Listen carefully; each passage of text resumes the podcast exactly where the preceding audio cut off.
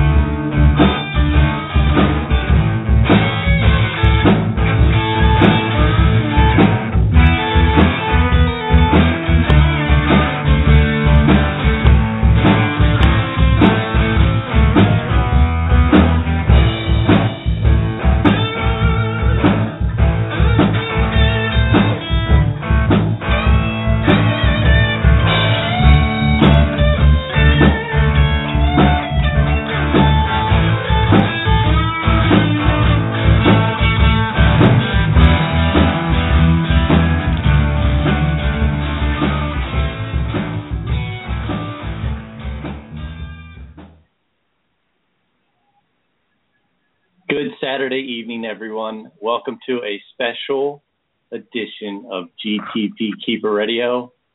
We are going to be talking with a couple of United Kingdom. Bill, what do you think about this? Oh, buddy, I can't wait.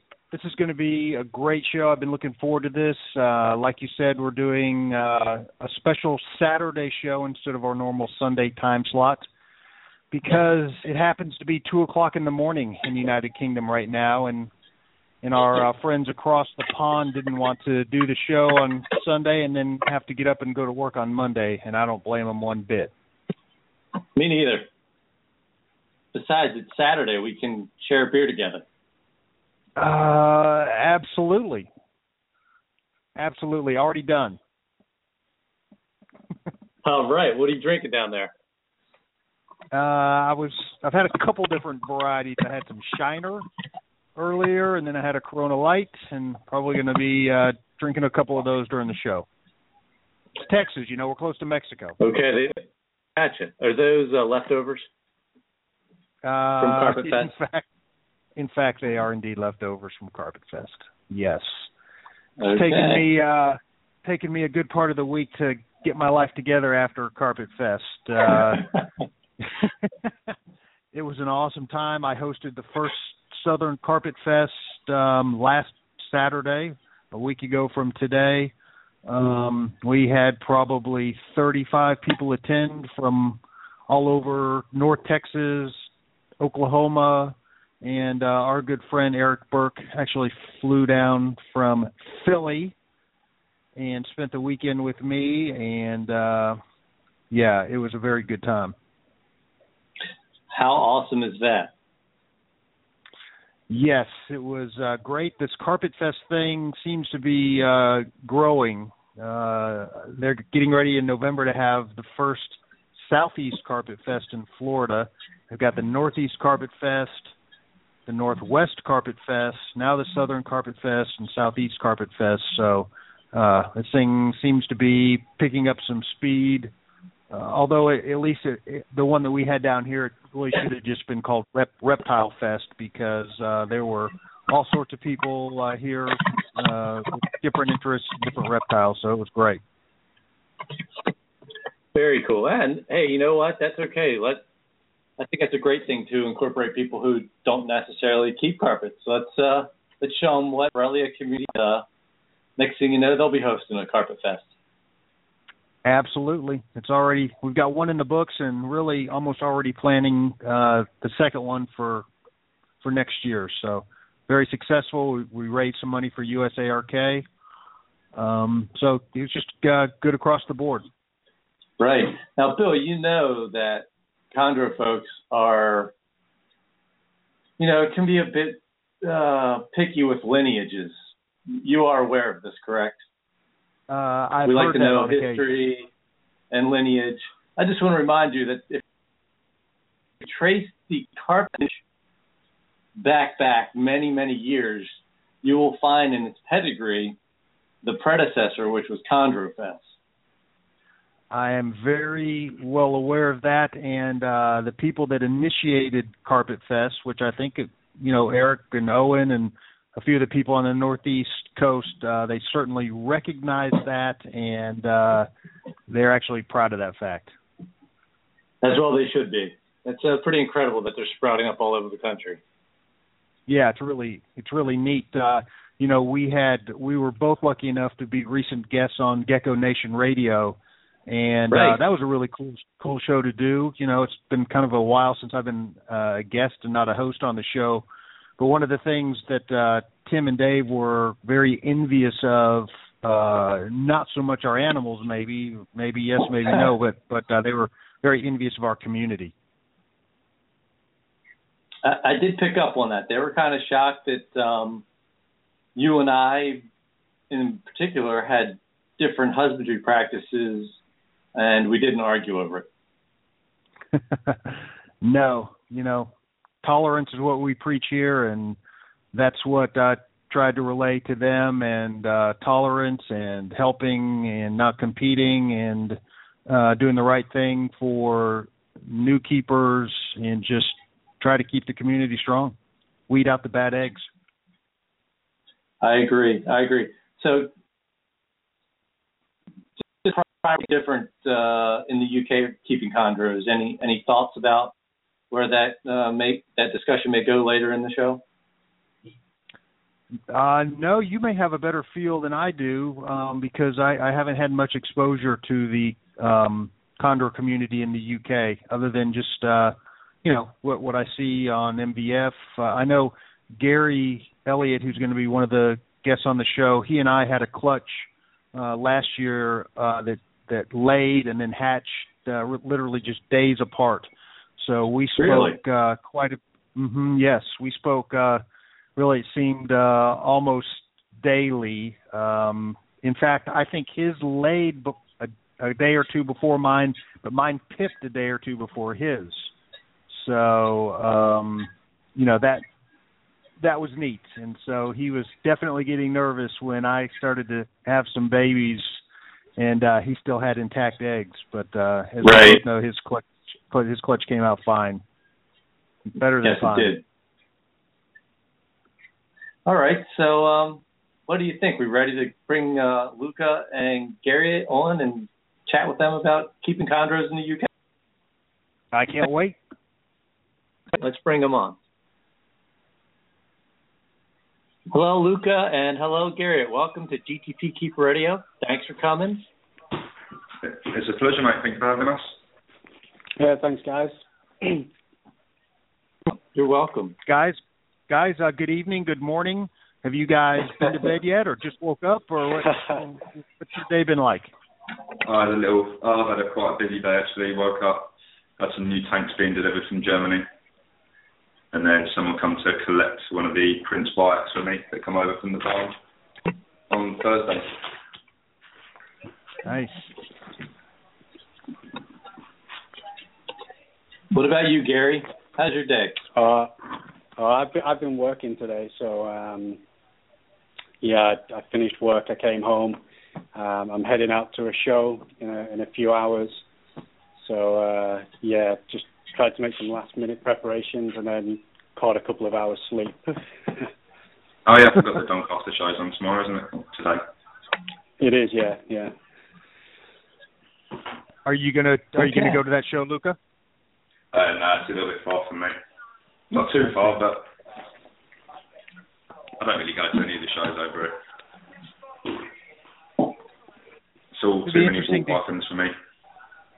Ah, uh, gotcha it'll be interesting to to hear some of your guys' thoughts. Um, you know, on uh, how many shows you attend and how many shows are uh, in the United Kingdom. Uh, I just have no idea about how uh, big the reptile community is there, how big the shows are, uh, and stuff like that. So it'll be good to get your your insight on that. Yeah.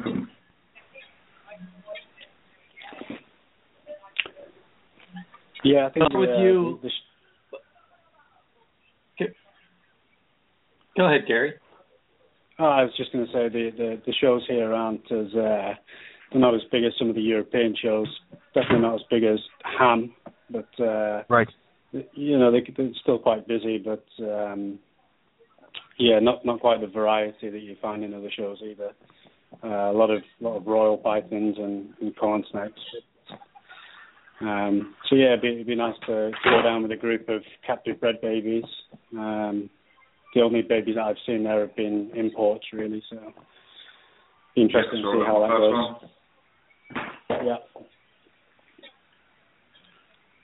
Well, guys, let's start off by um, you know we like to get uh, the introductions on, and then um, in case our show runs over into overtime, we kind of like to work backwards and get some contact information from you guys. Luca, why don't you start? And uh, if you want to give the listeners, uh, if they want to get in touch with you, uh, if you have a Facebook page or a web page or anything like that, if you'd like to get some information out.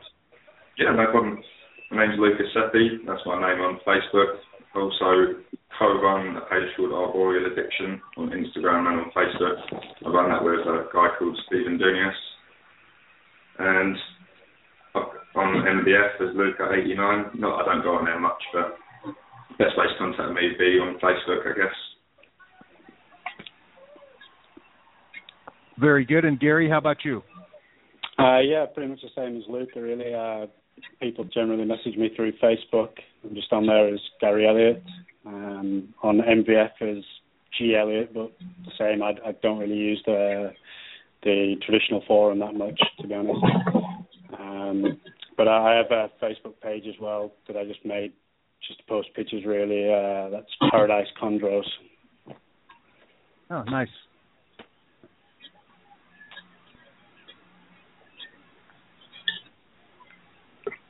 Very nice. So uh, we'll start with Luca.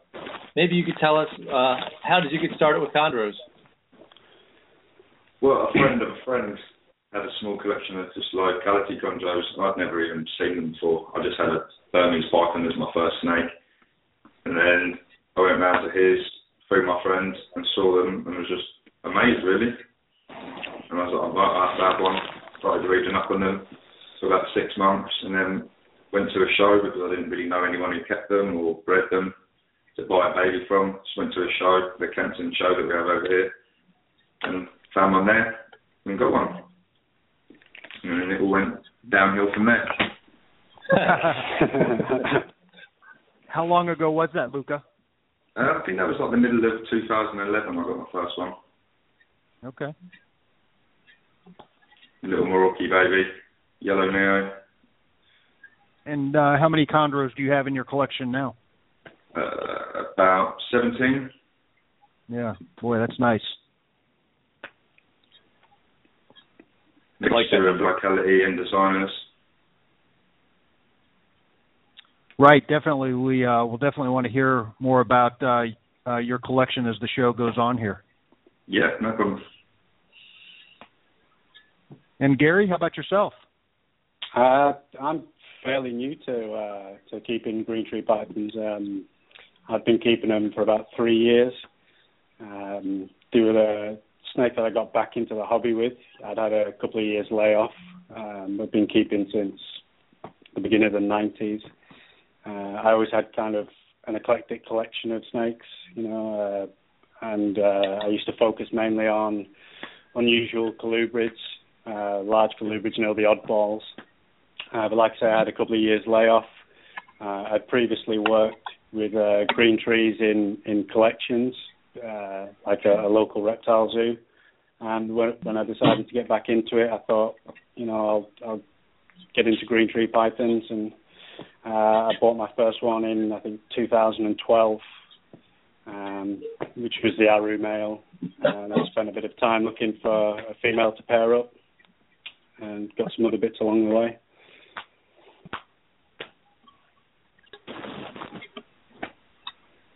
Very nice. Um, Gary, where where did you acquire your animals from? Uh, I found mine through uh, just classified pages. You know, I made the decision to get into green tree pythons, and uh, I found a Merauke uh, male, uh, but the deal fell through on that one. Um, and it was I wanted I knew from the outset that I wanted to get locality types, and an Aru came up uh, on I think it was RF UK forums, and uh, it was actually in Wales, so I had a bit of a drive one night after work and picked up my first one. Uh, with the intention of keeping him as a display animal for maybe a year or so before looking for a mate for him. You know, make sure I could actually do it first. Sure. And uh, are the animals that you've acquired have most of them been captive bred, or are they imported animals, or are you are you not sure? Um, the the adult arus that I have were both bought as captive bred, but uh, without much history to them, to be honest. Um, and I have a, a Biak subadult male uh, that that was an import. I actually got him via the Hamm show in Germany. Um, and then the rest of the collection is is just the babies. So, right. Uh, and and Luca, how about yourself? How did you come about getting uh, most of the animals in your collection? Uh, well, most of them. Yeah, it's the same thing. It's just it's hard to really get anything solid that you know is captive bred over here. So a lot of the stuff mostly is imported either from Europe or even from there, from Indo.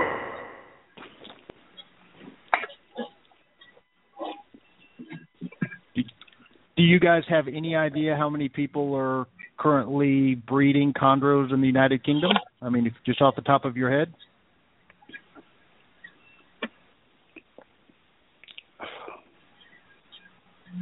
I would say not very many. Uh, off the top of my head, uh, there, there's always people in the woodwork that uh, that don't really participate in any of the forums or anything.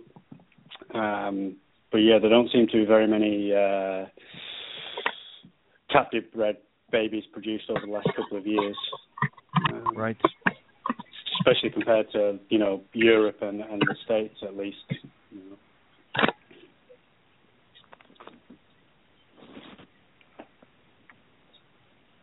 So, well, maybe. so um, Gary, uh, uh, go ahead, buddy.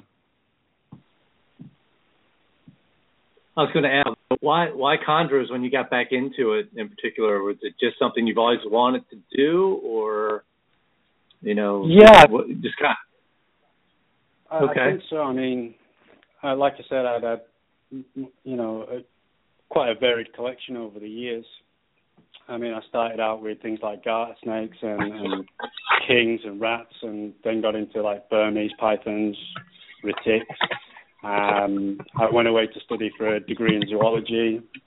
Uh, while I was there, I had quite a large and varied collection. Like I say, I was into the unusual colubrids at that time, uh, but also had a, a, group of emerald tree boas.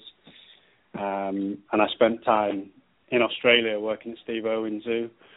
Um, and I think like I, later on in, in you know my, my time in the hobby, I sort of gained a love for Australian pythons and Indonesian pythons, and um, they were one of the animals that I'd maybe worked with in collections, but I'd never had in my own private collection. So, and I thought they were they'd be a really good animal. You know, they were so varied that I, I could work with that one species and sort of be uh, be quite happy with that. Very I didn't good. realize Very you had. good. I didn't realize you had so much um, experience uh, working with reptiles. I didn't I didn't know your background. That's that's very nice. Yeah, yeah. Um, like I say, I, I'm always into the unusual colubrids. A lot of the uh, things like Asiatic rat snakes and uh, some of maybe the, the rarer stuff. Well, at least in the UK, rarer stuff. Things like uh, indigo snakes. Like I, I kept and bred eastern indigos in the early 2000s um, where not many people had them at that time. Still, even today, not many people have those. But um, yeah, quite a few. Are either of you guys familiar with uh, the history of when chondros first became available in the UK? I, I mean, I know in the United States it kind of started with Trooper Walsh and Eugene Bessette and uh, a couple of the the founders, and that was back in the 1970s. When when do you guys think chondros became available in the United Kingdom? I really haven't got a clue about that. I, I come in and Yeah. got my first one and got onto RFUK, and there's already a like an established group of keepers on there. And any info, I've just asked them to be honest. I never really Right. delved back into it. There was a few people breeding, but even yeah, there just wasn't that many people. a lot of quite a few keepers, but not many breeders.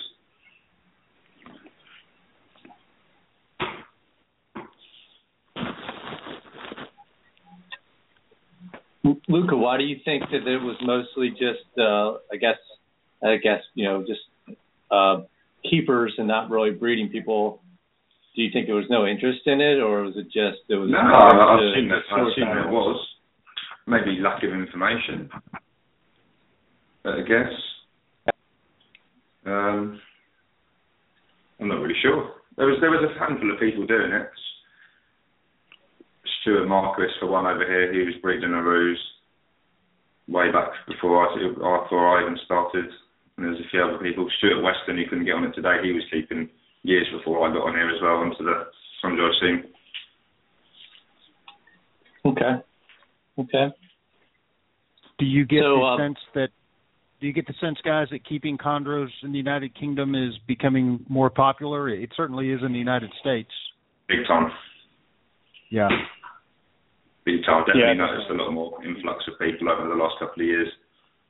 In RRF UK, which was the main forum in the UK, there was like a, a green tree python thread. It was just the same people posting all the time. Over the, literally the last couple of years, and loads and loads more people are interested in that. Which is good, but also bad because it brings people in who are just buying to sell, flipping, and bits like that, which isn't good. Yeah, definitely. Yeah, I think there's there's a lot of people who uh, that import and uh, kind of exploit the popularity by by bringing in cheap imports, and unfortunately, that seems to be a lot of people's first experience with green tree pythons. Is you know keeping animals that are you know sub quality to uh, captive bred stuff, and a lot of them I think have a bad experience with it, and maybe puts them off trying it again in future, which is a shame. Yeah.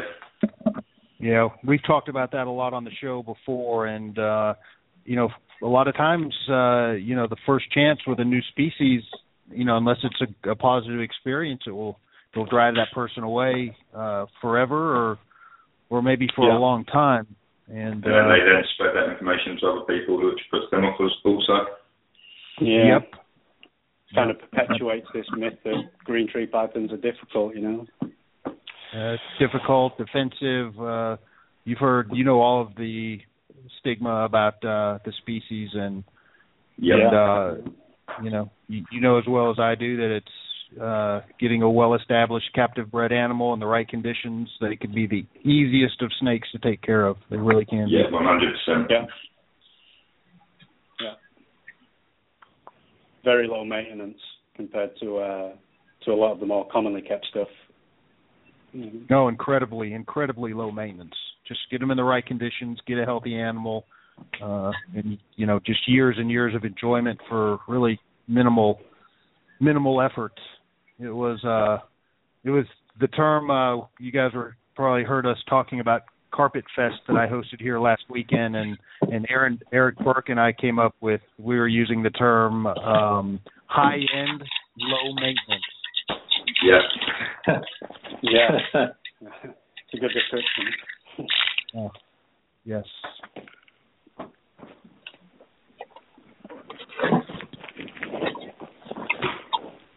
Buddy, I know we wanted to t- ask these guys. Um, have either of you been to the United States? Yep, I'll come back from my little chondro tour, well, small tour of Maryland in June. Have you visited collections in the United States, Luca? Yeah, I got to go to the barn, run by Oh, nice. Christian. That was amazing. Yes. Yes, Buddy and I both have visited there. Yeah, it's a great place. Yeah, and Christian's a great guy. Yep, top man. Also Did you got to go acquire- hang out with. Uh, sorry, go on. I was just going to say, did you acquire any animals from Christian? Yep. I Nice. acquired one new one when I was out there. Uh, October times 71%, so she's Versace Sorong female from the 2013 clutch. Hopefully she'll be coming over in October. In October. Wow, I know you can't wait for that. Yep. Well, we just had a shipment come over from the barn on Thursday as well. Uh, I had heard rumors of that. What was in that box? Quite a lot of stuff. I had my um, I had a Prince Hans Lucy female from 2013. Also had my four kids from my share of the Prince Byatt clutch from last year. Ah. Did you notice anything differently about how I, I've seen how Christian keeps his animals? What did you notice anything uh, differently than you were keeping yours, or or pretty um, much the same kind of stuff? Yeah, I talk to Christian quite a lot, so I take all of his advice on board. With regard to temps and even recycling and just everything in general. He's been doing it for so pretty long, it'd be, be silly not to listen. Right. Gary, how about yourself? Have you traveled to the United States? Uh, I've been to the States, but uh, that was just holiday. I wasn't, uh, unfortunately, not to visit uh, collections. Very jealous of uh, Luca, though.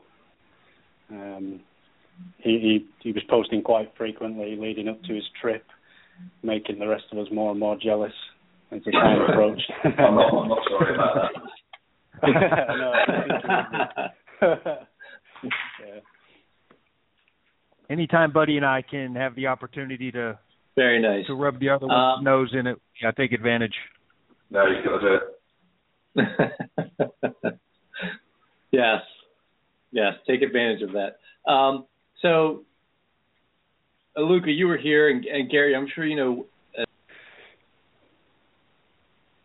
as well because you guys are active on Facebook. Um, part is uh, a cage. It's made out of plastic that has a heat panel that's controlled by a proportional thermostat.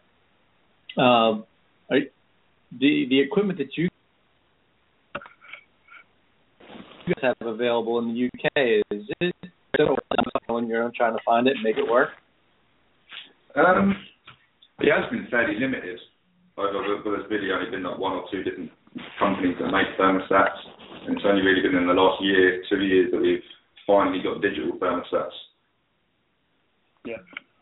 Which was a bit of a nightmare. Okay. When it comes to doing my, when I done my first clutch, I think it was at the end of 2012 slash 13, I had to manually drop the temps and up it every morning. Oh wow. Rather than being able to set it on that digital. So that was not fun, but had to be done. Interesting. What about as far as uh, caging? Do you guys, you know, is plastic caging pretty popular there, um, or is it a different substance or material you?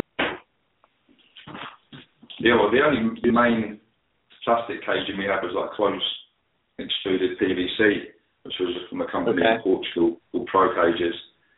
But then they stopped producing for about a year, and everyone's now moved on, or quite a lot of people have moved on to Lanzo cages from Germany, which are just top quality I've, I've got a delivery of new three new ones today. Okay. What are the dimensions yeah, of those cages? Uh, my ones I got for females, adult females, I got 80 by well, 80, 800 length millimeters. I don't know if you do millimeters or inches. 500 millimeters high, 500 millimeters deep. That was mainly off this because I did always have the 600 cubes. But then after speaking with Christian, he said about dropping the height by 500, that's what he would do if he got new cages, just to make them closer to the water bowls, basically. Right, right. What about for heating? How how do you guys heat it? What's the most popular way to heat your chondros? Heat panels, same as you guys. Okay. Are you able to really, is it? Uh, no, we're really lacking on that as well over here, to be honest. There's one company, Habistat, that make them, but they're all 75 watts, which in my eyes is way too powerful. Okay. Hmm. So it's, it's, it's one size. Cages, yeah, one size and that's it. But the Lanzo Cut cages come with panels built in, and he makes them specifically to the size of the cage. Oh, oh that's nice.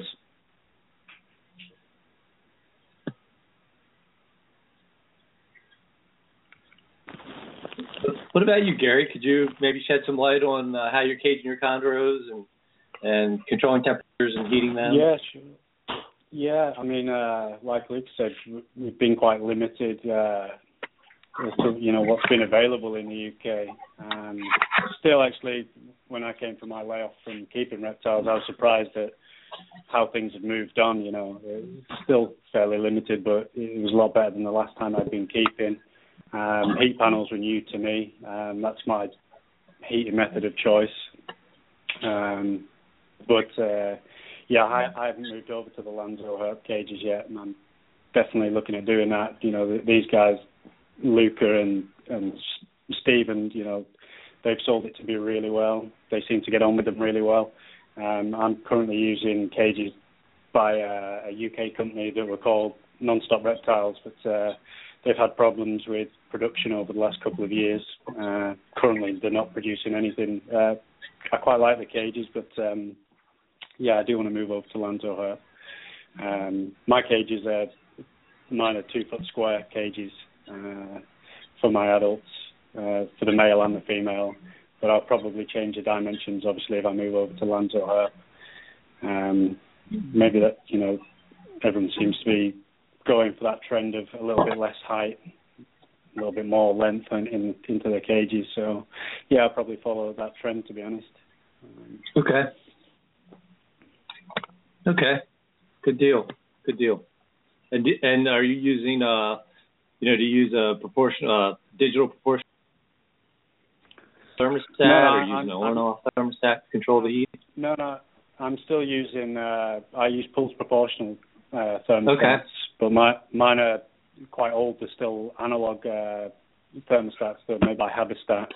Um, right. To be honest, the, the thermostats I've, I've used most of the time that I've been keeping reptiles. Um, but there, there's new, much better uh, thermostats becoming available now. Um, so I, I do want to try some some of the microclimate Evo uh, thermostats.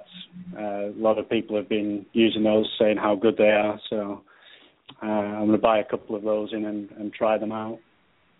But uh, I, I keep my chondros at the same temperature day and night, so I don't really have that sort of worry with the with changing the temperatures in the morning or anything like that.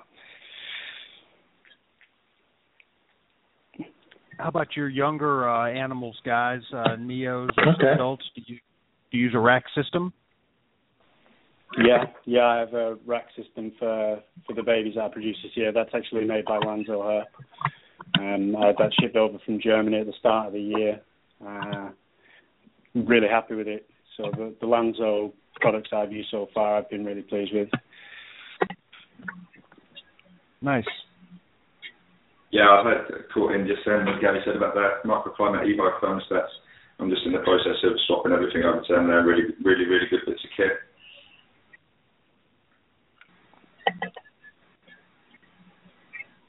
Do you guys have about? a? Go ahead, buddy. No, go ahead, Bill. I was just going to ask if they had uh, a dedicated uh, room that they keep their animals in, if they're regulating the temperature of the room, or if they're more regulating the temperature of the individual uh, cages that the animals are in.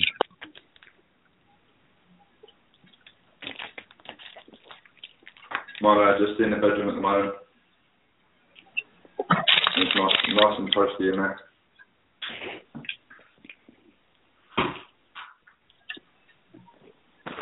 Gary, how about you?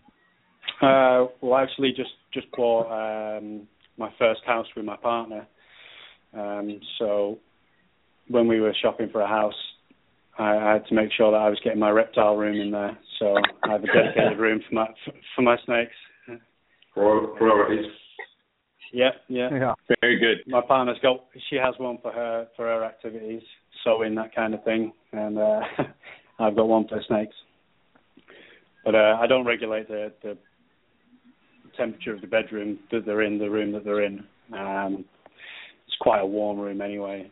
Um, I, I find it easier to just work around the temperatures of the cages rather than try and heat whole rooms. Right.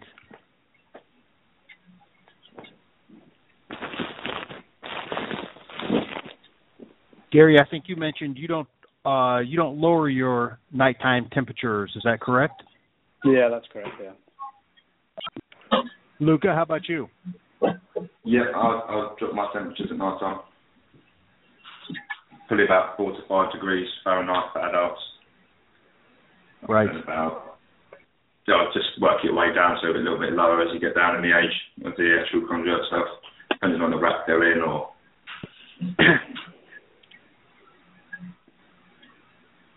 Most most of mine I get from over in America, and they've always had a night job. so there's no point changing the way they have. And like I said, it just makes it easier on them if you do when you do start the cycle them, so they're be used to that night drop.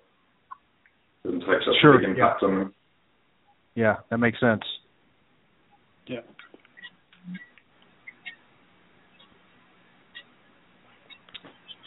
We've had a lot of discussions, uh, and we always like to ask the keepers that come on their thoughts about humidity. Um, there seems to be, you know, recently some changes in how a lot of people are keeping their chondros as far as daily misting or misting twice a day. A lot of people are are misting their chondros less. Um, how do you guys address humidity in in keeping your chondros? I don't address it at all. For the last like two or three years, I don't spray at all unless they're in shed. Okay. I'm more of a fan of getting them more hydrated over high, over humidity. Very good. Just training them, training them to use the water bowl as best I can, Right. which I haven't found to be much of a problem. Ha- And let me ask, how often do you provide fresh water? How often do you change the water bowl? Every other day, every other day. Yeah. Nice. And Gary, how about you? Um, I've, I'm still a little bit uh, in the dark ages with this one. I, I still missed my uh, chondros. Um, I have moved more towards more infrequent spraying. Um, when I first started with green trees, I was I was misting daily. Uh, now it's more like two or three times a week, um, and I don't miss the animals directly anymore. Uh, I spray around the cages, not the animals. Um, and I find that, like Luke said, it's uh, miles more important for them to be drinking from the water bowls than, than from the bodies. I, I find that they drink more if they go to the bowl than than they do if you spray them. I find it hard to spray them enough for them to uh, drink off the coils without maybe you know waterlogging the cages, that kind of thing. Um, Right. But the same, yeah, I spray more when they're in shed. But that's typically because I find that uh, they become a lot more inactive during shed and they don't come down to the water bowls as much. So just to make sure that they are drinking, I, I spray them more heavily, and I keep the babies a little bit more humid in, as well than the adults. I would say I follow your regiment pretty closely, and we've talked before. A lot of it depends on your ambient uh, conditions. Um, Yeah, you know, if you live in a very dry area, you may need to provide uh, some supplemental uh, humidity in the air, uh, in the cage. Uh, but Yeah. yeah. I think Buddy and I will certainly agree that uh, fresh water, uh, a large water bowl, uh, will certainly help in getting your chondro to, to drink and stay hydrated. Yeah. sure. You spray if you spray them directly, which quite a lot of people do. They basically got water there on a being fed with a silver spoon. They're not going to go looking for anywhere else if it's Yeah. on them. And like you said, when they go to the water bowl, they do drink for a good minute most times, which they can't do that on themselves, drinking it off themselves. They, they get a few water droplets and that's about it. Right, right. Yeah. Yeah. Yeah, there's something uh everybody likes to talk or see their their snakes eat, but there's nothing that's more enjoyable than when I get to catch my chondros drinking out of the water bowl. It uh it's really I, I really like that. Yeah. Yeah, it's good for keeping them active too. Yeah, yeah, definitely. I came up with a method actually that kind of just works pretty much on every chondro I've had. When they when they don't drink from the water bowl, I just get say a uh, plant pot upside down, put the water bowl on top of it, elevate it up to where their favourite spot is until you see them drinking from it, and then gradually over a few weeks cut the plant pot down, so it drops down like an inch or so every week, and they just follow it down. And by the time it's on the floor, they haven't even noticed it's moved, and now they're just naturally going down to the water bowl. They know where it is. That's a that's a great idea, great thought. Yeah, yeah I've, I've not I've not heard of heard of that before. I've heard of the elevated water bowls, but not the uh, incremental uh, lowering. That's that's a very good idea. Yeah, I find if you keep it up higher, it, it, gets stale quicker. Even though I change it every two days, but I don't like it up there really. Sometimes you get that film on the top. Right.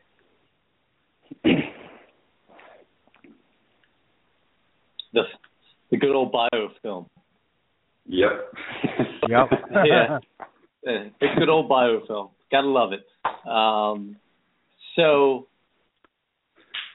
um, you guys have been, you know, around the chondro community for a little bit of time, and you've kind of, at least here in the states, you've kind of shifted some of our husbandry techniques. I think big feeding uh, small rats or even rats to chondros to just, you know, strictly uh, a mouse diet. Do you guys, uh, what are you guys feeding over in the U? Are you guys doing the rats? Are you doing mice? Doing something else? Yeah, I'm, I'm strictly mice. Okay. Just you hear all the stigma what about, about you? the rat's coarse hair and. Right. Right. What about you, Gary? Uh, yeah, I, I strictly feed uh, mice these days too. Um, I used to feed uh, small wean rats, um, but what I found with those uh, was that they, they'd go to the toilet less often, or you know, uh, the, the time between defecation seemed to increase when I was feeding rats. I didn't seem to have any real issues with it, didn't have any real problems, but um, uh, I'd kind of like them to have more frequent bowel movements if possible. So yeah, I, I feed strictly mice now. Buddy, is that what you're currently doing? Are you strictly a mouse feeder now? Mouse feeder now. I'm yeah. I am a professed reformed overfeeder.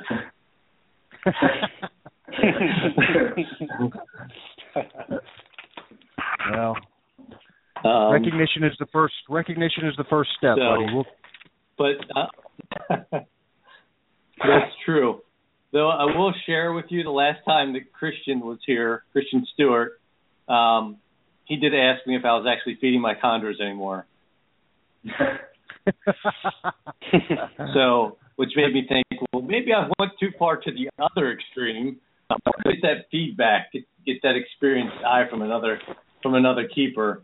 Um, so, yep, but just mice. What about you, Bill? Are you, are you do you mix things I do mix it up a, a little bit. With mice, chicks, or rats. I mix it up a little bit with my adult females. My my males and all my yearlings, uh, youngsters, babies are all strictly on mice. But my adult breeding females, about every fourth time, I'll throw in a small rat, especially right before the breeding season. Very interesting. Um, real quick, while we're talking about feeding, I know Bill and I actually attended the Northeast Carpet Fest, and had, or at least I think you were there with me, Bill. Had a very inter- interesting conversation with a microbiology, does medical research, and um, he was curious about keeping chondros because he at one point had kept chondros, and he was kind of hypothesizing that he thought maybe, you know, we'll, we'll get an animal that you know, just all of a sudden develop a respiratory infection. And he was kind of wondering if maybe we're losing something by not occasionally offering a fresh kill uh, mouse as a prey item.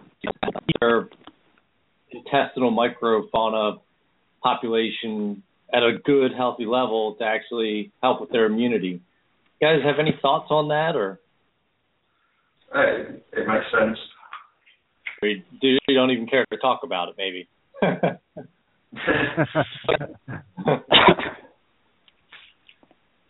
Yeah, I mean, It it's a berry does make- diet obviously must be a, a lot better for them than just strictly mice.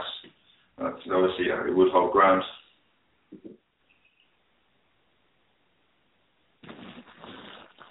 It does Right. make sense to you know to Okay. occasionally uh, offer the that live uh, pre-killed animal to you know to um, uh, to to present that uh, the gut flora in the in the mammal. It makes sense. You're not going to Mm. get that in a in a frozen specimen for sure.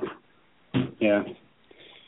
Uh, I know. I know a friend of mine that um, I, I studied with. Uh, we did our degrees together. He's actually now the head of reptiles at London Zoo. And uh, when I visited him last year, he told me that all of the reptiles there are now are now uh, fed on fresh kill. Everything is fed exclusively on fresh killed animals. So uh, it's probably nice uh, when you're London Zoo, you can actually order, you know, that many rodents have been freshly killed for you and brought in. But, uh, yeah, it makes sense. It makes a lot of sense. Why That, they're uh, doing that?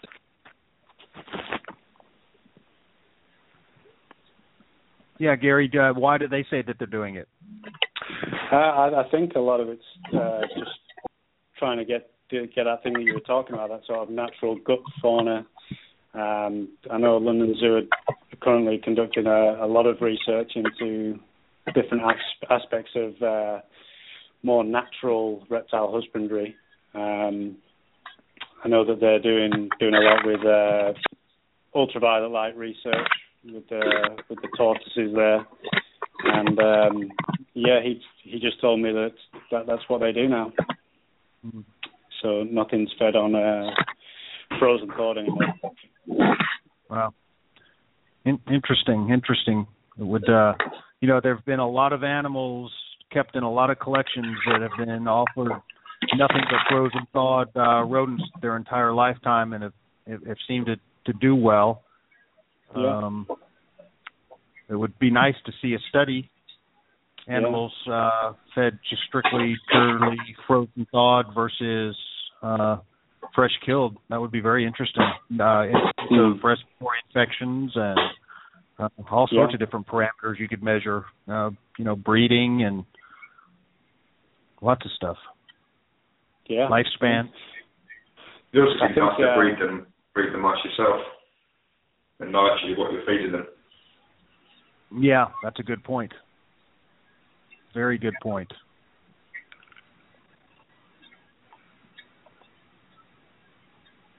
Uh, we were talking a little bit. I, I'd like to maybe take this uh, opportunity to, to learn a little bit more about your collection. We hit on a little bit, Luca. Uh, why don't you tell us what you currently have, uh, locality or designer types, or what your what, what uh, you're really into, what your and what your goals are for uh, for breeding in the future. Well, I started with uh, Calico from Marshall and Barry and Andrew Kelly's parent, and the OB Junior Times MMO 607 back in 2012. And I've just, ever since reading Greg's book, my favourite has always been Calico. So I'm Right. pretty heavy, heavy on the Calico and everything I've got.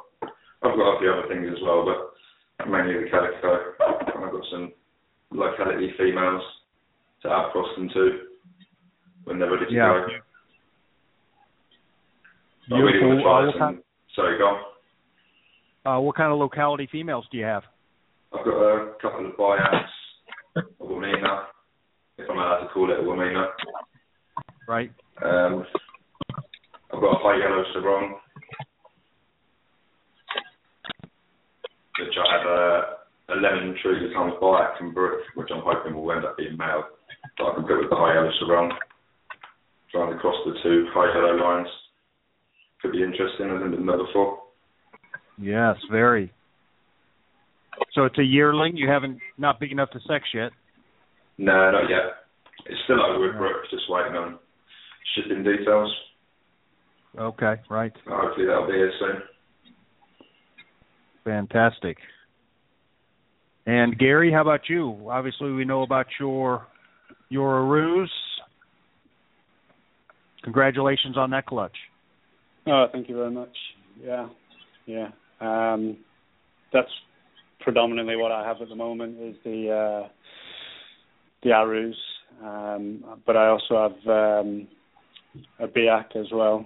Um, I'm hoping to over the next couple of years, uh, you know, get some more uh, locality types, um, and uh, I think um, I had to get a, a red Biak so that Luke would be interested in, in some of our animals.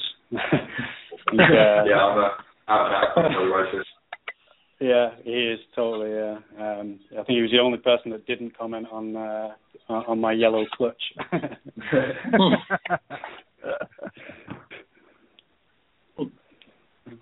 Is that true, Luca? Not that I know of. Well, I have a, uh, out and out, it wasn't on purpose, but I have a chondrobasis. I'm strictly red. So I have one yellow in the one that was a yellow now in the collection, and that's it. That's as far as it's going to go.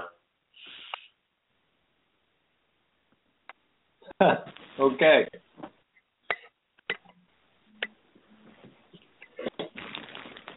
A question for you. Um, you said you have a high yellow Sorong. I was wondering if you could tell us a little bit about the high yellow Sorongs that are available to you guys in the UK, where they're coming from, and all that stuff. Well, I was really lucky to get it really because I've never even heard of the guy. I just saw a video on uh, YouTube.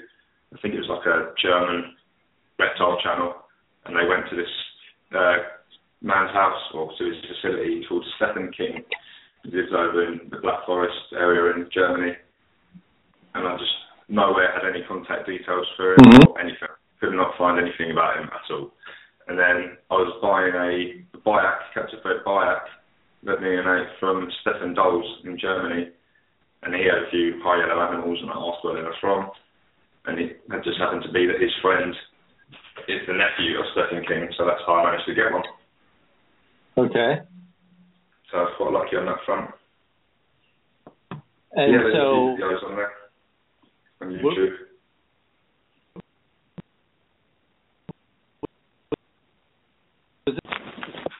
This uh, first, I'm curious of the the background.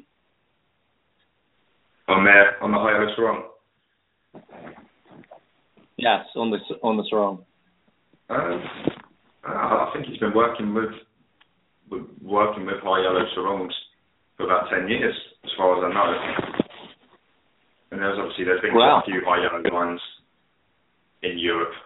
You have the glacier line was producing a few high yellows as, as well as that crazy glacier animal that everyone always used to obsess over, whether it was actually a chondro or not. And then you've got the high yellow blue line right. in Europe quite a few, quite a yeah. few cool locality lines that really could be classed as designer high yellow lines. They just work sure. because the Europeans were quite locality purists, and quite a lot still are.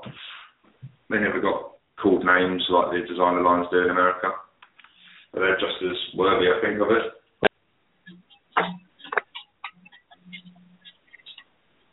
Definitely, I, I agree. Um, so I actually think uh, I brought I had an animal in my collection that actually had traced lineage back to uh, high yellow Sorongs in yellow, but it had an interesting uh, patch on it. It was about the size of uh, maybe a U.S. silver dollar. Yeah. It was a nice big yellow patch. And it was interesting because it wasn't just everyone kind of assumed that from me um, but that that animal came from Jan Nizik, and uh, you know I wasn't able to really you know contact Jan a couple of times, and you know I was able to communicate through email with him about his animals, but it was kind of very interesting high yellow Sorongs. Um, I think if you were to present that here in the states, I think people would say, no, no, that that can't be a sarong, that that would have to be a Biak or a, or a designer animal. Yeah. Whenever I do post photos of her, she tends to get more likes than all my designer animals. okay.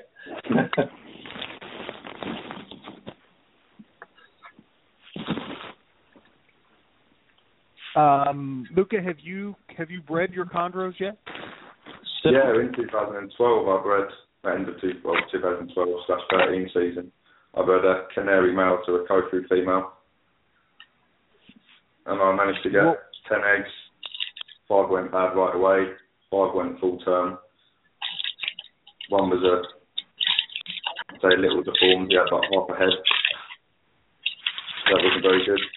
And I had four, four babies, but one of them fed right off the bat, and the rest of them were just runners, and I just couldn't get them started.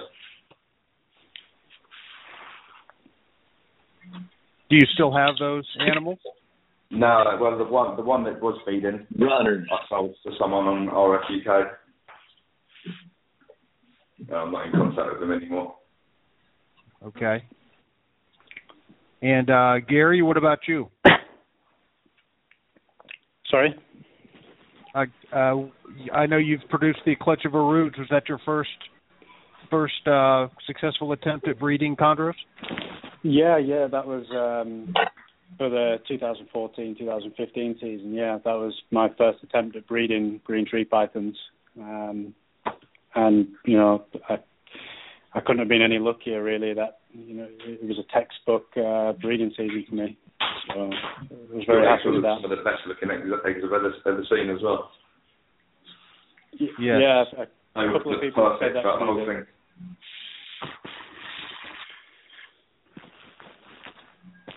Gary, did you cycle uh, prior to the breeding seasons? Did you? How did you prepare for the breeding season? I did, yeah. Um, I only got the female at the beginning of last year, um, so she had a, a couple of months uh, quarantine, um, but she, she feeds like a champ. You know, um, she settled in very, very quickly, um, and then over the summertime, over here our summer, I built them up, uh, made sure they were well fed. Uh, my male typically goes off feed around about the end of October uh, whether I'm cycling him or not. Um, so around that time, that's when I started to cycle the temperatures. Once he went off feed, I took his lead from it, and uh, uh, I spent a few weeks gradually lowering the temperatures down, and, and then introduced them. I think at the end of November. Uh, it was very very quick uh, breeding uh, attempt. You know, from introductions. Uh, to the female ovulating was about four weeks, I think, just over four weeks. So, yeah. I, I was talking earlier on the show that the the clutch that you produced and the clutch that I produced they were really mirror images of each other. Uh, Yeah, timing yeah. wise, timing wise, same thing for me. Minimal, two copulations in a three week period in that I witnessed and that she ovulated three weeks after the first introduction. Yeah. Yeah, I think our, And our I- clutches were like a, a day apart or something like that, weren't they? Yeah, well, I was talking about that. I think my your eggs laid first, but mine pipped first. Yeah, yeah. Uh, I remember we had a we had a bet on, didn't we, about who was going to pip first. I think you had some kind of voodoo spell on it or something. You were holding mine back. You must have been sweating on his tip first. Oh, he was sweating big time. I can tell you. He contacted. yes, he contacted me a couple times. Should, do you think I should pip? You know, but mine pipped early. I think mine was day forty nine or something. Yeah, yeah, yeah. Mine Yeah. uh, the first pipped on day fifty-two, I think. Yeah. Yeah. Yeah, good good stuff. And then I I just uh I know we've all seen uh, I I think Buddy has seen your feeding video was incredible. One of the best feeding Yes. videos I've ever seen. Oh, the the one with the uh the tricky baby. Yep.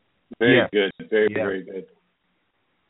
Yeah, thank you. Yeah, I I actually made that in response to um there- there's a guy who does the rounds on Facebook, uh Nia Kaufman, and and I think he had produced one baby, and he was having a really hard time, and I knew that feeling, you know, that that when panic sets in, you know, after several weeks of uh, failed attempts, and uh, right. I, I'd sort of stumbled across some some techniques that really worked for me. You know, I struggled on for weeks and weeks, and when I hit this little technique, uh, everything just fell into place. And I showed him it, and he had a couple of tries at it, and you know, good on him. His baby's feeding now, so. Yeah, I saw that. I think it was last week, wasn't it? Yeah, yeah. So I think I was happier than he was, you know.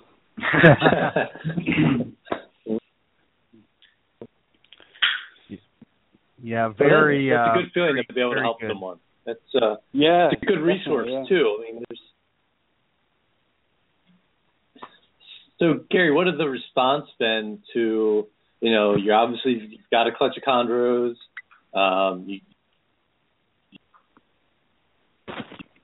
you know you put- you posted that the video of, of you you know trying to get that difficult baby to feed you know to you from from the the reptile keeping community in, in the United Kingdom, if any. Uh, yeah, it's.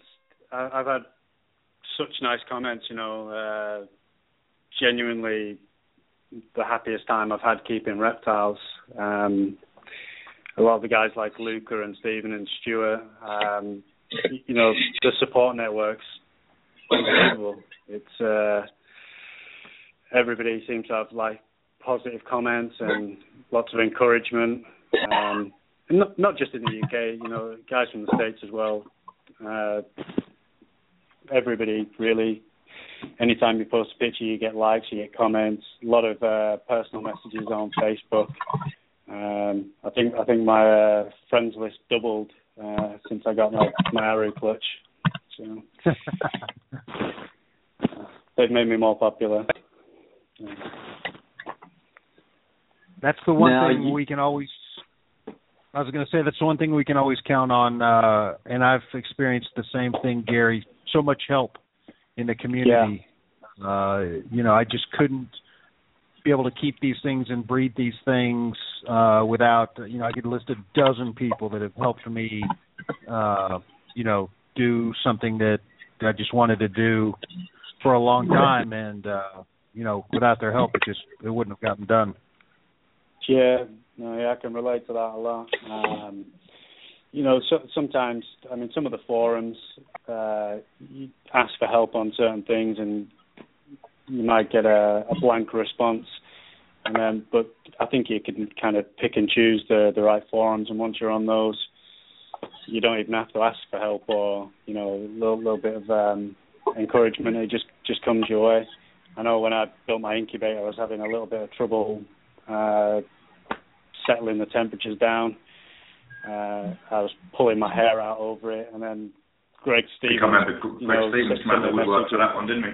Yeah, yeah, he just he sent me some nice messages and you know, really straightforward. He's a really simple solution. You know, I think I was looking for the most complicated solution I could find to a fairly minor problem. Um, What did he yeah, What did he end up What did he end up telling you? What What Uh, made the it- difference? It, basically, uh, I, I was struggling with getting uh, the temperatures even right the way through the chamber of my incubator, um, and I, I tried lots of different things. You know, I, moving the, the fans away from the walls, things like that. Um, and Greg just popped up, and it was just uh, just a few words in the sentence. He said, "Turn one of your fans around," and that was it. Uh, so I turned I turned one of the fans around, and 40 minutes later, it was it was all good. Nice. So, yeah. but I've spoken to him a few times about a couple of other things, like when uh, I was establishing the babies, and he- he's a really helpful guy. Uh, very generous with his time. That's fantastic. I love to hear those kind of stories.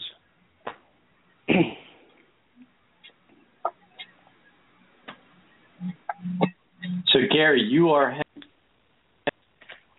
headed to a reptile show, which is tomorrow for Bill and I, but today for you. Um, Yeah. Yeah. What do you think of uh, you know having you know UK captive bred chondros available at a reptile show? Um, you know, what do you think the reaction is going to be? Uh, I think I'm going to have a lot of tire kickers. Uh, yeah. Right. yeah, seems to have been. I mean, w- once I got the eggs, I was inundated with messages. You know, I, I definitely want babies. You know, I want two, three, four of them. Uh, the amount of deals I've had with people, you know, when when when they, uh, I, I wouldn't take uh, deposits on them until the eggs hatched. I didn't want to jinx anything. Uh, sure. And once a baby's once a baby's hatched, and I got in touch with people, uh, you know, it was all of a sudden, oh well, now's not a good time for me, or you know, I've seen them cheaper as uh, a common right. one at the moment. So yeah. Uh, but Gary, yeah, how, how, many, how many are you going to keep, and how many are you going to sell, Gary? Um, well, at this rate, I'll be keeping 17 of them. Uh, but uh, not a bad thing. That will, that will not be uh, no, the case. I assure you. No, no. I've I've I've said you know even if I did end up keeping them all, I, I wouldn't care. Uh, when when I was setting up my boxes to take to the show, I was uh, I was thinking, hey, you know, some of these guys might not be coming home with me. You know, that, that was uh, a strange feeling. But uh, no, I, yeah. I picked out uh, one definite holdback for myself I wanted to keep, and uh, there's another one or two that if they don't sell, uh, they're a little bit behind the rest, so I haven't made them available yet. Um, I may keep them for myself as well. Um, we'll see how it goes. Well, we obviously wish you all the best, all the luck at the show. I I just can't believe you you just have a having a hard time uh selling those animals. They're just I think maybe you know it's starting to catch on more in the United States as the word's gotten out that um it's worth paying a little bit more for a captive Yeah. bred animal than an Yeah. imported uh animal that's more likely than not to have parasites, need to go to the vet, get sick, die, be uh, defensive or aggressive. Um, Yeah. That it's just going to take a little time for that message to propagate. Yeah. Maybe. Yeah, yeah. I think I think people don't realise that they'll probably spend that kind of difference that they will save by buying imports. They'll probably spend that at the vets. you Yes. know. And the rest. Uh, yeah, and the rest, especially in the UK. I mean, vets uh, vets are very expensive uh, in the UK, uh, especially you know exotic specialists, um, which there aren't many of, unfortunately. Sure. Um, but yeah, it's it's it's hard it's hard work educating people to to that fact. You know, in, in Well- my mind, it is a fact. You know that. Uh, I I actually only just got my first UK captive Right. bred snake Do you- from about two months ago. Could you say that one more time, Luca? Sorry, yeah, I was going to say I've been keeping since 2011, and I only two months ago I bought my first UK captive bred. Is that right? Yeah. Yeah. Just because nobody Fantastic. produces reds. Right. Well, I've I've talked about this on the show before. The the way that you promote that and the way that you get the word out to people that aren't on the forums or aren't in the Facebook Chondro groups is you go to the shows. And Yeah. there's a lot of tire kickers there, um, but in the long run, it will pay dividend uh, to attend those shows and show your animals and educate the people about the differences. Yeah. I'm only taking a, a small group to the show with me, um, and that that's my primary reason is actually just to meet people and, and show them them in person and and talk to them about them, um, and see how that goes. Yeah, I've had many tomorrow. people- Hopefully, some Big gathering. if they don't. They don't. Go ahead, Luca. No, I was going to say I think you'll get quite a big gathering around your around your table because you don't get them at the shows here. You might get the odd one or two, but if you've got a, a batch of your own produce, I think you'll have quite a big a flock of people that you'll be able to talk to. Yeah, fingers Uh, crossed. I would think so. I would think so too. And uh, I've had many occasions uh, going to shows. Gary, you have. Go ahead, buddy. no, go ahead, go, Bill. I was just going to say I've had many occasions on shows where tire kickers will come, ask a lot of questions, not buy an animal, but then a month later call me when they decided they want one. You know, they want to get one, you know, an animal for me because I've spent time with them, educating them, and they can, you know, they can tell on a firsthand uh, meeting, you know, passionate about the animals, and so even if you don't sell them at the show, you're still meeting people, getting the word out, and that's important. Definitely. Too. So, so Gary, my question is: Do you anticipate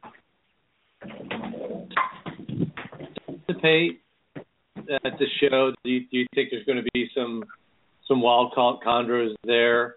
Um, and you know, how you know, people to maybe take a few minutes to talk to you and consider investing in something of a higher quality animal like your, like yours? Uh, yeah, I mean, I've been to this particular show a couple of times, and um, there's usually uh, a guy there. I think he's from Germany, uh, and he, he deals in imported chondros. I mean, amongst other things, I think he has a lot of uh, chameleons and things like that there. Uh, but he generally has um, uh, imported chondros. Um, is that Freak Night? Freak Night, is it? Yeah, the the one with the MDF cages. Yeah. From wood. Yeah. Yeah, it could be him. Yeah. Yeah, I yeah. see him at the I'm, show quite a lot. Yeah, I haven't spoken to him uh, personally. Last time I went, he was uh, he was showing somebody an Aru actually.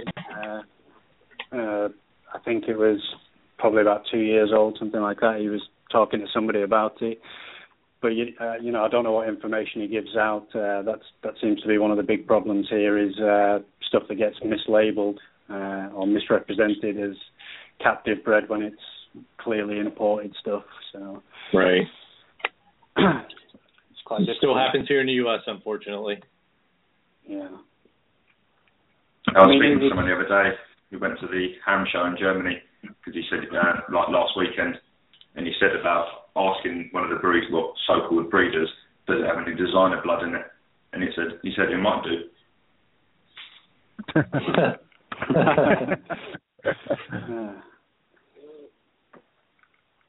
It's, uh, I don't know. I think people may be a little bit short-sighted so, when you see. Uh, so, what is the, the uh,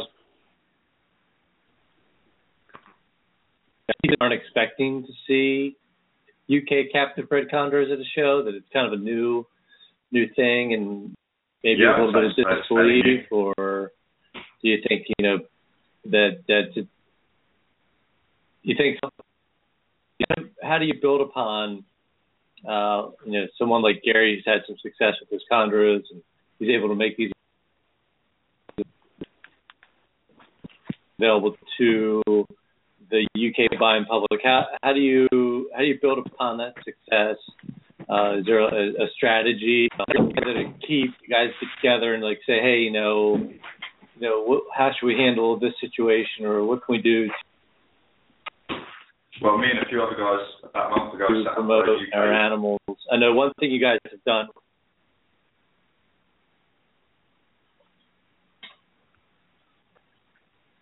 Okay, uh, so we, we dropped Luca, but he'll join us back in a minute. No, no, I'm, I'm still here. Luca's here. Yeah, I'm still here. I'm sorry. So, okay, good, Luca. Okay, okay. Um, so maybe Gary dropped. Um, tell us about your thing you'd set up on Facebook. Yeah, well, we literally sat there, a few of us guys, four of us sat there and had a talk about really trying to promote the UK captive bred chondros and trying to avoid people going to the importers and stuff. So we set up a UK chondro classifieds page. But like I nice. said, there's really not that many people producing over it. There's been a few. So there's only been a few people posting on there so far. Gary being one of them. And another Gary Coppleston as well from over here. Right. Produced a clutch of Biak times cyclops. Which are really nice. So what is the so you you guys got the the UK captive born chondro page, which fantastic. What's the feedback then?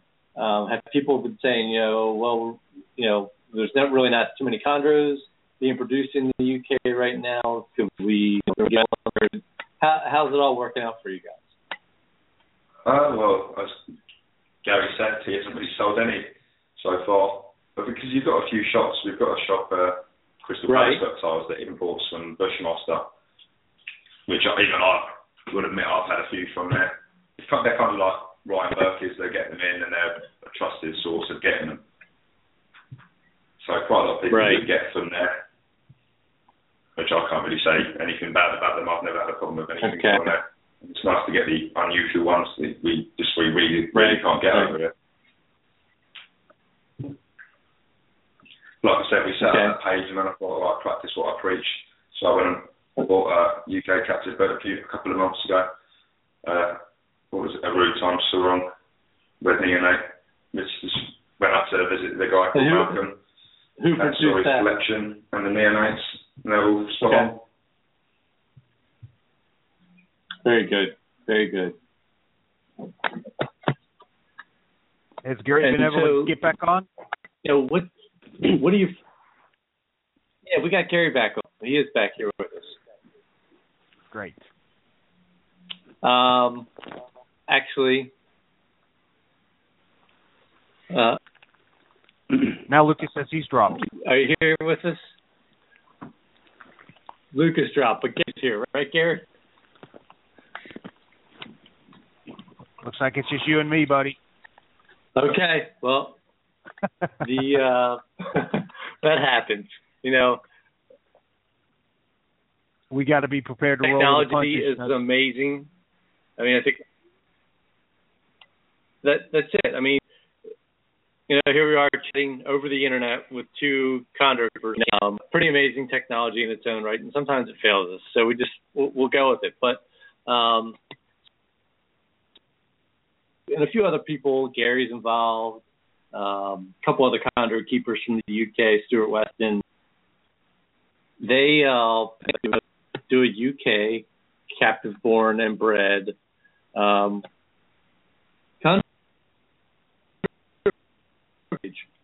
and you know, of course, I'm a member. Not not that I'm that I live in the UK, but I think it's interesting to see what's going on.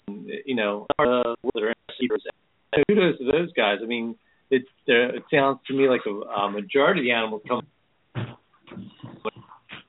for imports, um, and if, you know they're willing to stick to their guns and only include captive bred animals on, on this Facebook page. And uh, you know, the, community there is growing and is healthy, and you know, sees things very similarly to the way we see things. Bill, over. it seems like a very similar evolution to what happened uh, in the United States, and you just have to you just have to keep at it and keep getting your message out over and over, and and the, the general public will come around and they will realize that uh, you, you're far better off getting a captive bred animal than an imported animal. The strange part is, is that um, I've noticed here, at least in the U.S., a lot of people have interest in locality specific animals, um, but they also want them to be locality specific animals that have been specific. A lot of people are interested in Arus. So, you know, here's Gary right. in the UK. He's got all Arus available. I bet if he was here in the states, they'd probably, you know, he'd be he'd be at the uh, FedEx facility uh, out. No doubt about it. I mean, yeah, they're Arus, at least in the United States, are probably the most popular locality type animals. Um, I, I would say by far. That's a. I hear everybody, you know, wanting uh, Aru locality types, and you know, uh, two years ago I produced a small Aru locality type clutch, and those things were, uh, you know, they were just gone immediately.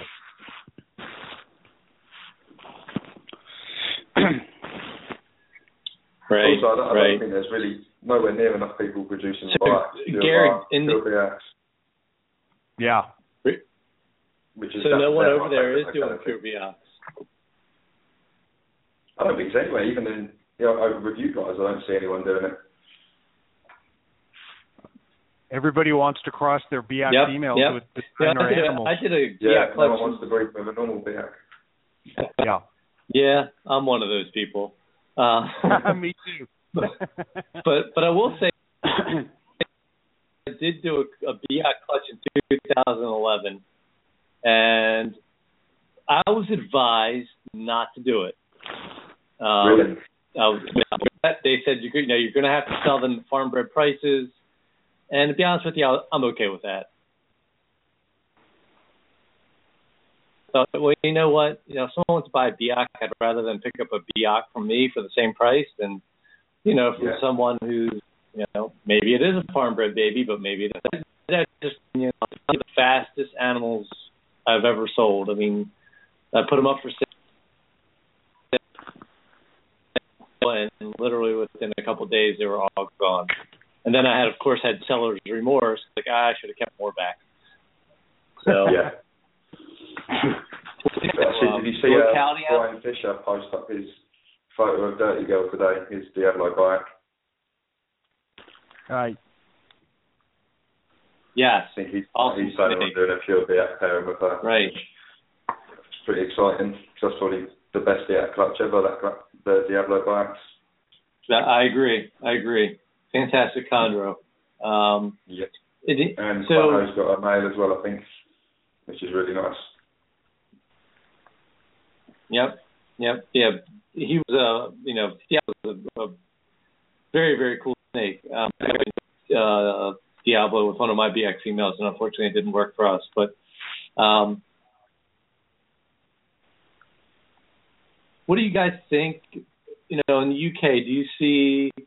Uh, we were we were kind of chatting about how in the US, you know, designers are popular, obviously, locality type animals. What's the consensus or what's the feeling in the UK? Sorry, Is it, you know, animals are definitely more popular or, you know, designers? Uh, designers, yeah, definitely getting more popular. But the last few years, there was only a couple of people getting the imports, getting their designers imported. The the shipment we had on Thursday, there's probably about six or seven people, maybe a couple more, who had something on there. So they're definitely getting more popular. Yeah, that's great. Okay. More people are willing to spend the money.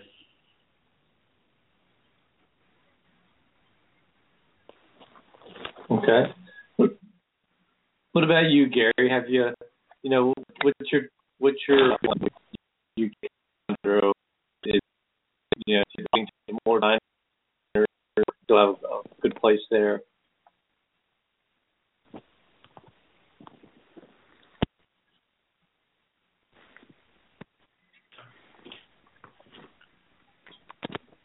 Okay, so Gary's and we're not hearing Gary at the moment.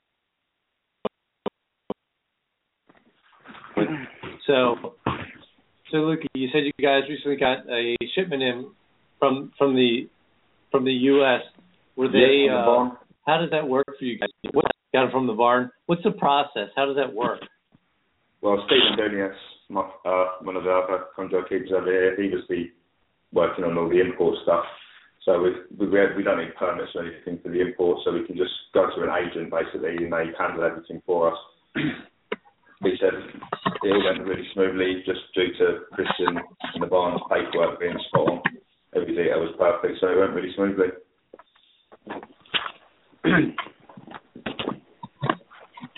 How long does that paperwork need to, uh, you know, to be in place before the animals can be shipped? Um, I think once once the US side, the CITES paperwork comes in, we get a copy sent over here. It all gets okayed by the agent. It's then just waiting for the right temps to ship. Okay. I don't think it's a long process as long as the paperwork's all good.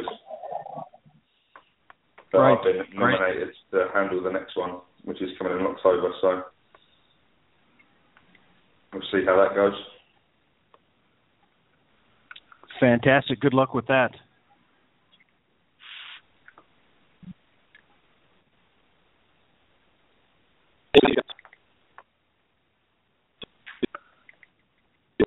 Okay, from Europe.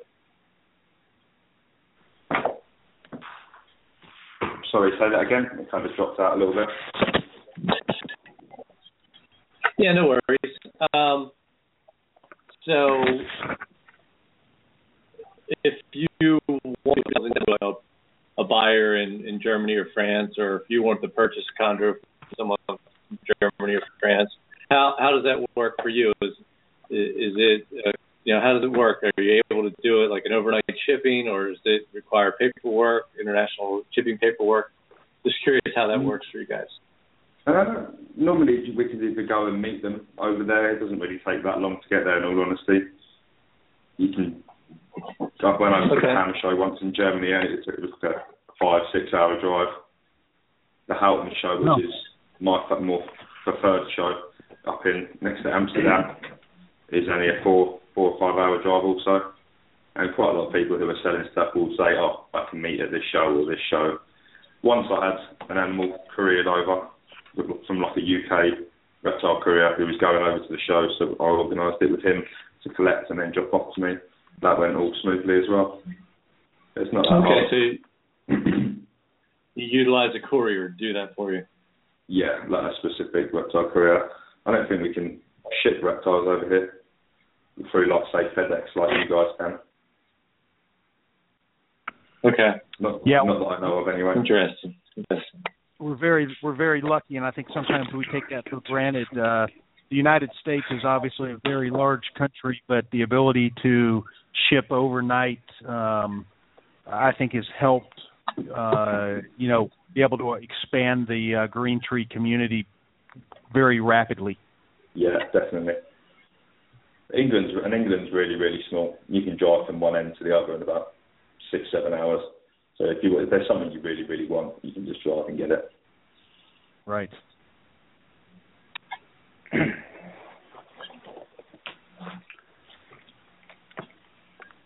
what else do we have for these guys, buddy? I don't want to I don't want to keep them too long. Um, well, you know, while we got here, let's talk about. You guys said that uh, for years and years there was the same few people posting in the uh, the forums over there that kept chondros. And what do you attribute the recent popu- surge in popularity? As much as I think chondros in the I UK too. Say Facebook. okay. Okay. Uh, I mean, just, so just quick, just quick, easy access to photos and to talk to people. It's a lot easier in the forums. MVF, like, yeah, page like MVF will always be like a library of information. But literally, for just quick, quick chatting and communicating with people, Facebook's always going to be better.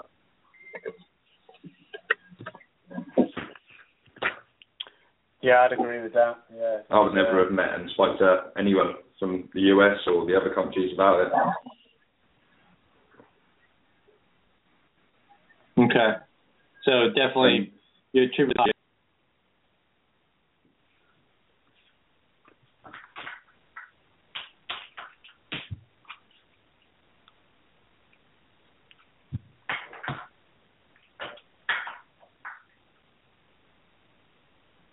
Did you have something to add to that, Gary? Sorry, say again.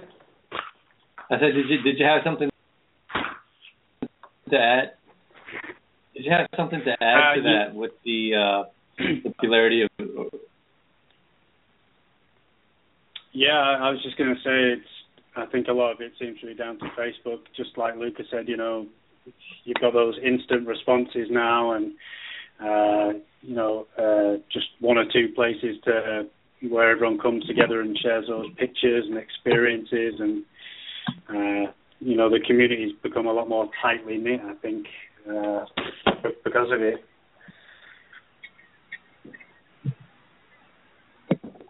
Yeah, we we we have the same similar uh, feelings about it here, and and most of the guests that we've talked to have the same feeling. It's the MVF. It's a wealth of knowledge, but if people are not continuing to input into that database there, then the knowledge quickly gets lost. So Yeah. we try to promote uh, continuing to use the forum. If you want to uh, share a picture of your animal, it's great, but um, certainly a lot of the questions or uh, you know just information, like Gary, you know your the success of your Aru clutch. You know that that's you know, that's a great topic for an MVF post. You know, you, and uh, I did that with my clutch. You know, just put as much data on there as you can. Uh, you know Yeah. what you did to cycle. Uh, you know when you saw pairing. When, you know when you saw ovulation. Uh, how many eggs hatched? What temperature you incubated them at? How, when did they pip? I mean, all that stuff is, you know, it's good information that isn't lost when you post it on the MVF.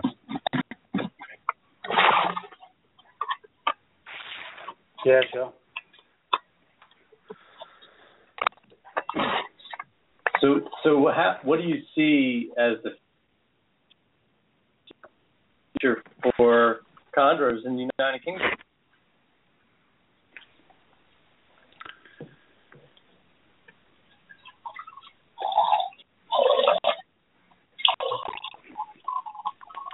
What do you think, So Gary? can you say that one more time? Can you say that one more time? So, ha- so you know, you've, you've sure, absolutely. You've produced a clutch of chondros. Um, Mhm. Just curious, what do you think your your thoughts are on chondro keeping in the United Kingdom? Uh, I think it's going to be dominated by Luca in, the- in the next five years. I think he's going to have a monopoly on, on everything. Um, and I think he's going to uh, exterminate any um, yellow babies. Um, gonna. um, no, uh, seriously, I, I think it's going to become more and more popular. Um, and hopefully, on- once that's started, I think afterwards is when people are going to start uh, streamlining the collections and maybe moving towards pure locality types or design and stuff. I think it, to kickstart, it's going to be uh, just whatever's available to them, uh, and they'll, they'll start buying things like that. And then afterwards, I think uh, collections will be refined more.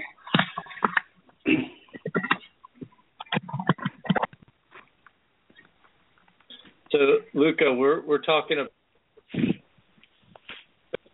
about the uh, you know what you foresee as the future for chondro keeping in the United Kingdom, and uh, Gary kind of shared with us he thinks that you're going to pretty much wipe it. out. You know, it's just going to be red, very very red baby If I can produce something. focus. Um, okay, You what are your thoughts about the future of uh, chondro keeping in the United Kingdom? Well, a lot of people are taking to the designers. As, as, like I said earlier, there's a lot more people buying them now. After they've seen the success that we've had with getting them over, they know now that the shipping doesn't affect them. They're fine. They settle in really well. And yeah, so now more people are buying them. So I think it's just when people start wanting to spend the money on them. They obviously people won't start with buying designers. They obviously always start off getting the localities, and then it all depends on how well they find their experience with them, I guess. But if I do Right. produce something from one of I won't want to sell any. Out of curiosity, what uh, uh, just out of curiosity, what is you know? I don't know the market in the UK. What you know?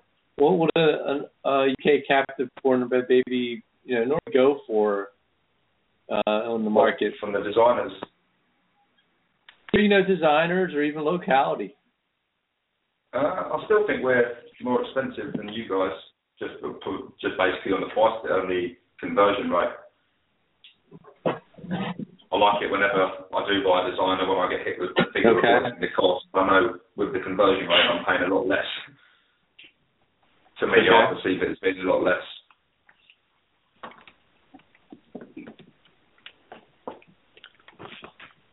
All right.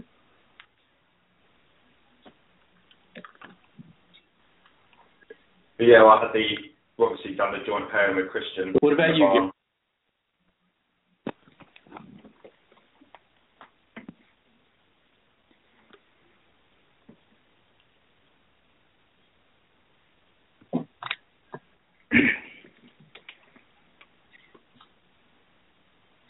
Sorry, say again. Sorry, Um, to me? no. Yep. Forget. So for you, you, Gary. What about the same question for you? What, uh, you know, you know, I'm not sure. You know, I don't know the market there. You know, what what, what is the price point for a UK captive born and bred? Oh, I, I can't give them away.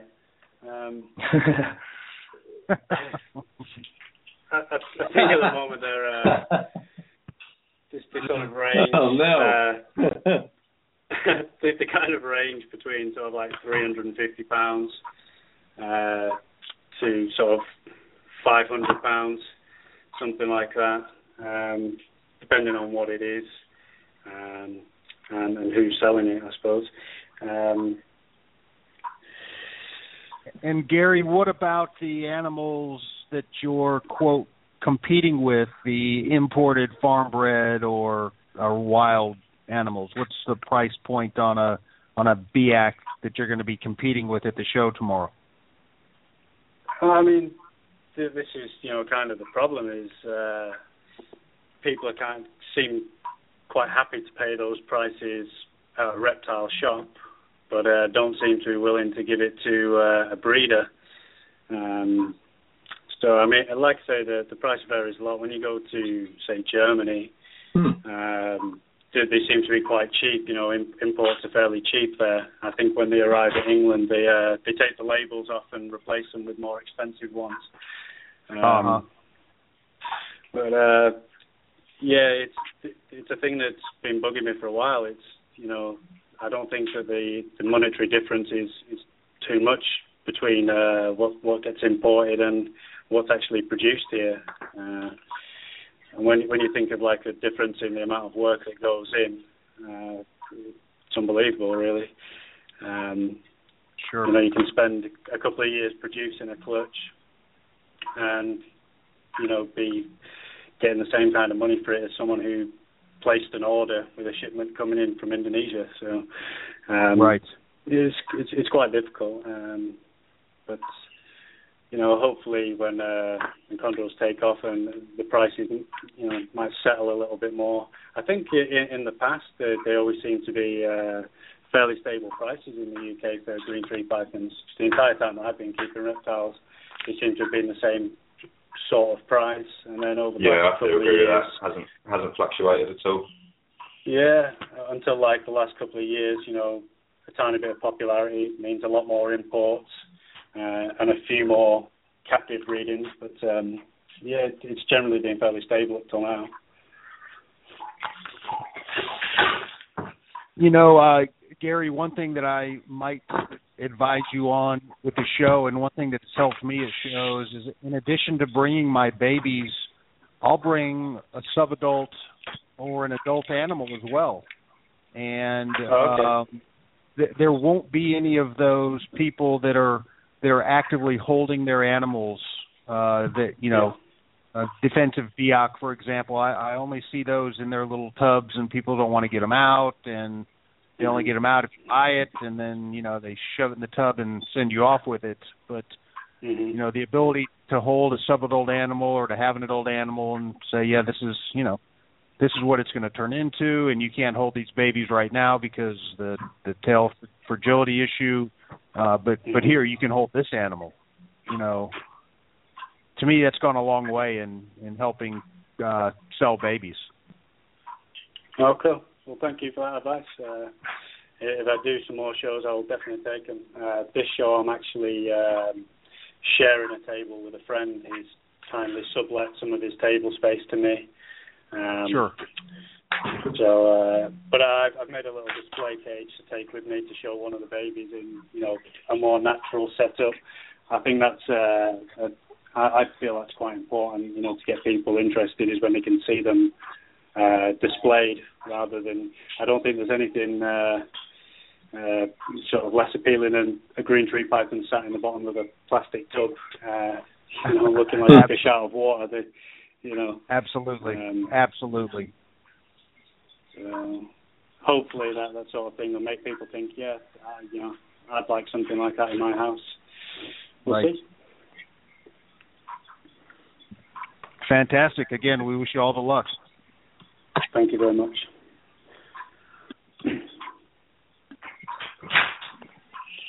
Buddy, did you have anything else for these these gentlemen?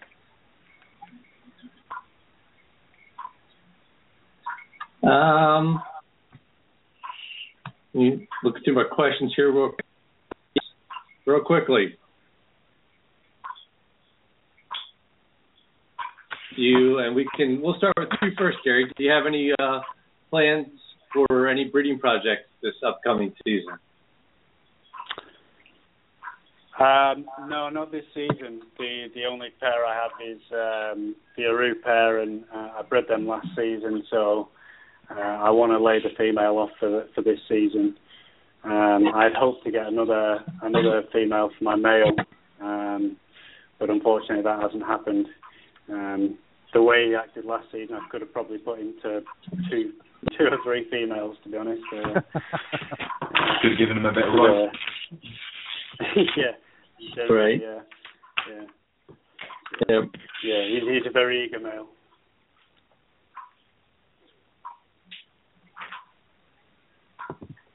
That- That's a good thing.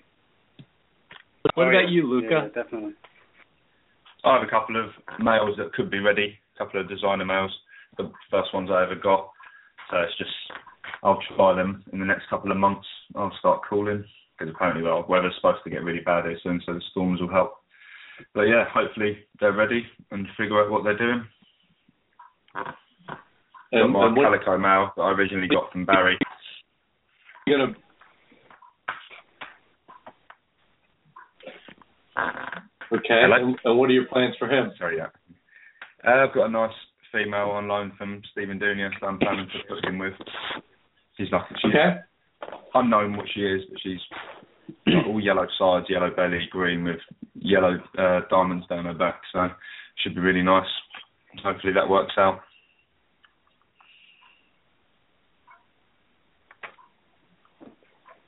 Very nice. And anything else? Uh, I've got a blue line male that I got from Barry also from the joint pairing he done with Chris Cevallero down in Florida, which is he's a foxy times golden Blue female. So he's exactly the same age, so I'm going to try him also with their Cyclops Oh female. yeah. That will both be pretty good pairings. Um, Yeah, Yeah. fingers crossed. Very nice. okay. How about you guys? Okay. Buddy, what are you buddy, what are you gonna pair this year? Have you decided yet? I still have a lemon tree Biak pairing. It's still going. Um, the male's still breeding the female. She's in the shed though. I don't know whether I missed ovulation on her or not, but um, we'll see. So she's in the shed. She eats after she sheds. We calico outcross sib pairing. Uh huh. And Your the, the I'm fuse doing a Highland pairing. I've got a Monarch. I'm sorry. Is that from your pairing, your calico outcross? What pairing was that? Was that the Hughes? Was it? Yeah, Duez Duez, sorry, yeah, my bad pronunciation and of it. Yep, yep. So it'd be Duez and Sprite. That's how I pronounce it Yep. too, Lucas. And then um the other the other would be the uh I've got the Highland pairing which is a Wamena female and it's paired with a uh Prada Manok I think Arfa. That's that's an ongoing pairing. I've got Competing with Gary. Uh, um, uh, Mike. Yeah, it came from Gary Schiavino, one of his pairings he did. So it's a three-year-old male. He's just a gorgeous animal. Um, yeah, they were really so nice. Yeah, very, very nice. And um, the other pairing I have is going to be a one of my animals I produced in 2012 from the Bush Fashion New Blue by Jaipur, and he's going to a female that I produced that was hatched here in 2011, and she's got some mite phasing. They're both red babies, so this would be like a mite, a melanistic type pairing or mite phasing type pairing. So I don't have a, you know, if everyone goes, have a bunch of babies all at once. So That's, that's it. That's it. got be and uh, you know, maybe seeing I'll do a something rhino rat snake pairing in the spring and.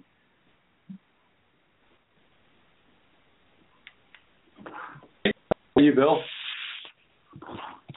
Um, I'm going to pair a high yellow male that uh, John Battaglia produced uh, to a Biak female, and uh, then I've got a high blue pairing. I've got a uh, a, a blue deuce female that's ready to to go. She's an all she's an all green snake, but uh, her her father was blue deuce. So I'm going to pair her with uh, a nice blue male that was a joint uh, animal produced by Jason Stevens and Ryan Burke. Um, Is that the uh, Sim Baby Alpac pairing? yes. Yes. That Um, broke up a few clutches they had from that. Yes, she laid. Yeah, she was a beautiful blue uh Arfak uh, female, and uh, she's she's had some really nice blue uh babies, and this this one's pretty nice too. So I'll have those two uh pairings, and then and then I'm actually going to do several Carpondro pairings this year. So that that's for another show, though. Yep. Do tell. Oh, okay. You're not gonna tell us which one? Uh, well, I've got a 75% green tree male Okay. that that's going to go with the 50% uh, proven Carpondro female, and then I've got another 75% green tree uh, male that is going to go with an Aru female. Has Try to produce some- Very good. the um, Carpondroids, Carpondroid parents? Because most of us saw in Europe, they didn't really. Well, people said they were infertile, the clutches. I don't know what you know, it's it's kind of there. a yeah, it's kind of a high risk, high reward uh deal. I think they're it's difficult to get them to go. It's difficult to incubate the eggs, um, but they're they're they're popular over here when it happens. Uh there was a local guy. It just seems to be a lot of the time just kind of dumb luck. I mean, if you just get the right animals together, you can be successful. Um and they're still trying to figure out a lot of the genetics. Like I, I've never, I've not been able to find anybody that's that's been able to produce uh, or has a fertile 50% green tree male, but the 50% females seem to be fine. I know of a couple of 75%. Yeah, it's just it's kind of all over the place. There have been some 75% green tree males that have been fertile. So uh, still a lot of a lot of work to be done uh, on them, and information is is kind of scant. So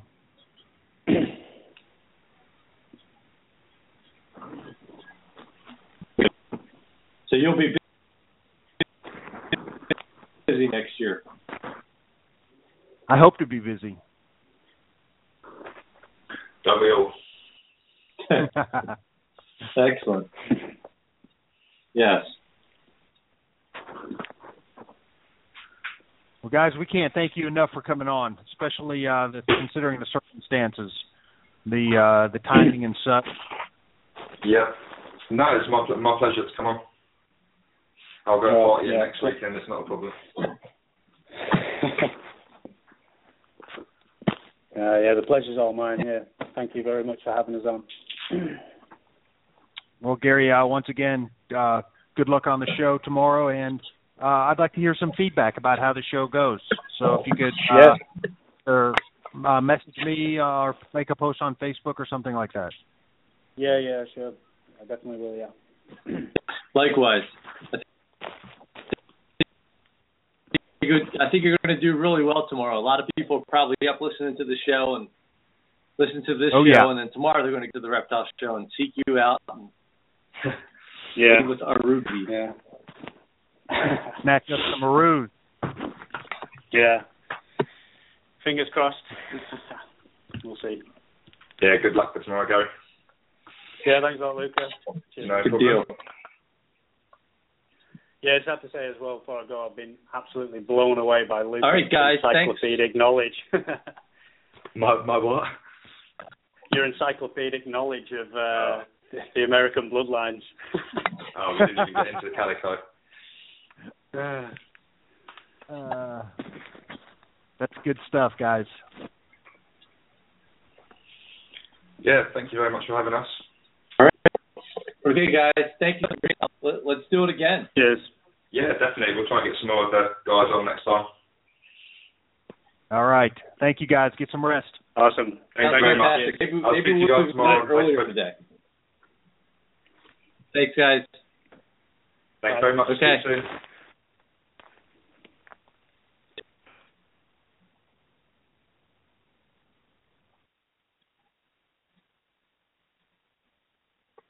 Very good show, Bill. Very good.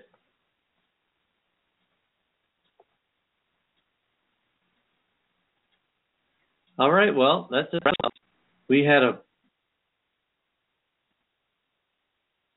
very good show. A Couple guys come, a couple of you keeps coming on from coming on to talk to us about uh, keeping chondros in the UK, even though it's very early in the morning for those guys. The show started for them at 2 a.m. So just give you a reference. If you you have some interest in keeping chondros and you need a source, uh, please contact Lucas Sepe or Gary Elliott. And uh, those guys should be able to take care of you. For our other other Daigle, thanks. We have uh, a few shows in the work for the uh, remainder of this year, and we're we're actually coming up on year season three, year two. Uh, stay tuned, and we'll keep everyone posted. Thanks for joining us. We will talk to you soon.